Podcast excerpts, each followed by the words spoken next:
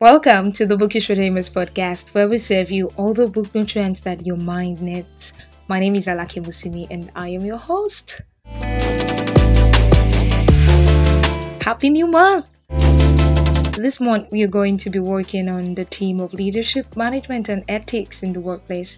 Whether you're a business owner, a manager, or an employee, leadership and management skills are essential for success in the workplace.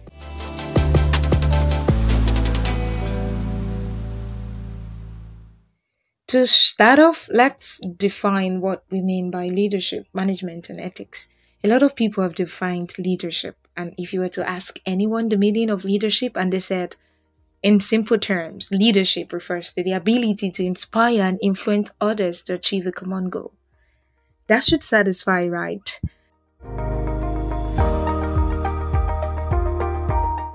But let me share something Prof. Ronald, the founder, Center of Public Leadership at Harvard University, once said that there is the natural inclination for people studying leadership to mistake personal abilities, the and or the tools as the essence of leadership.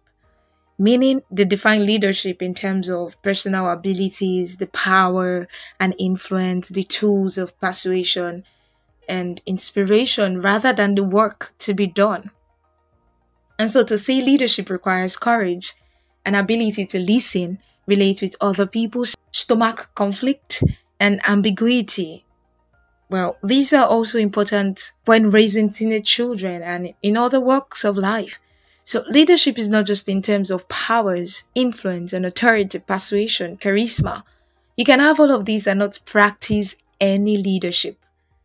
These things are the ends and tools so you can have them and not use them. We must therefore anchor the concept of leadership in the work to be done, the problem to be solved, and the need to be met. What do you think? Management, on the other hand, is the process of planning, organizing, and controlling resources to achieve specific objectives. And ethics refers to the moral principles that guide our behavior and decision making. In the workplace, it's essential to have strong leaders who can identify the work to be done and possess the skills and tools to actively carry them out. And throughout this process, ethical considerations should always be front of mind.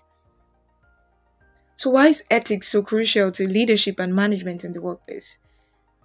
Well, for starters, ethical behavior builds trust and credibility with employees, customers, and other stakeholders. And when leaders and managers act with integrity and demonstrate a commitment to ethical principles, they set a positive example for their teams to follow.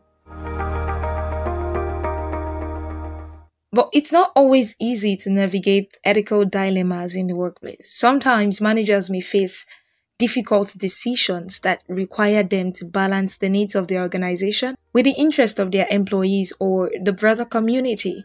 In these situations, it's essential to have a clear framework for ethical decision making. And one of such framework is the four-way test developed by the Rotary Club. This test asks four questions. Is it the truth? Is it fair to all concerned? Will it build goodwill and better friendships? Will it be beneficial to all concerned? So, is it the truth? Is it fair to all concerned? Will it build goodwill and better friendships? Will it be beneficial to all concerned? By asking these questions, leaders and managers can evaluate their decisions through an ethical lens and ensure that they are acting in the best interest of all stakeholders. Ultimately, by prioritizing ethical behavior, building trust and credibility, leaders and managers can create a workplace that's not only successful, but also sustainable and socially responsible. Some book recommendations on leadership, management, and ethics in the workplace you might want to check out. The first one is Leaders Eat Last by Simon Sinek.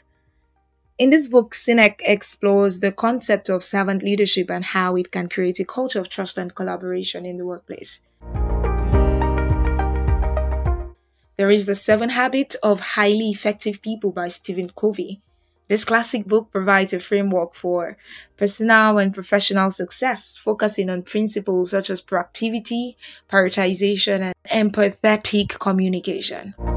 Ethics 101 by John C. Maxwell.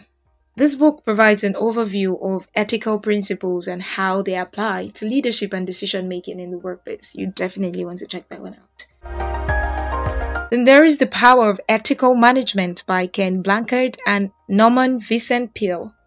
This book explores the connection between ethical behavior and effective management, providing practical strategies for creating a culture of ethical leadership in the workplace. And there's Managing Oneself by Peter Drucker. This short but impactful book emphasizes the importance of self awareness and self management in achieving personal and professional success and provides practical tips for becoming a more effective leader and manager you know, Peter Drucker and management are synonymous. Peter Drucker was a highly influential management consultant, educator, and author, widely regarded as the father of modern management. Drucker was known for his emphasis on the importance of managing knowledge workers, as well as his focus on the importance of customer needs and satisfaction in business.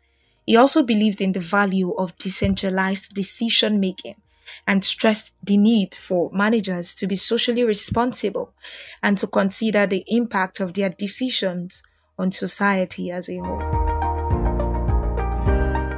I hope these suggestions are helpful and I look forward to hearing your thought on any book you choose to review.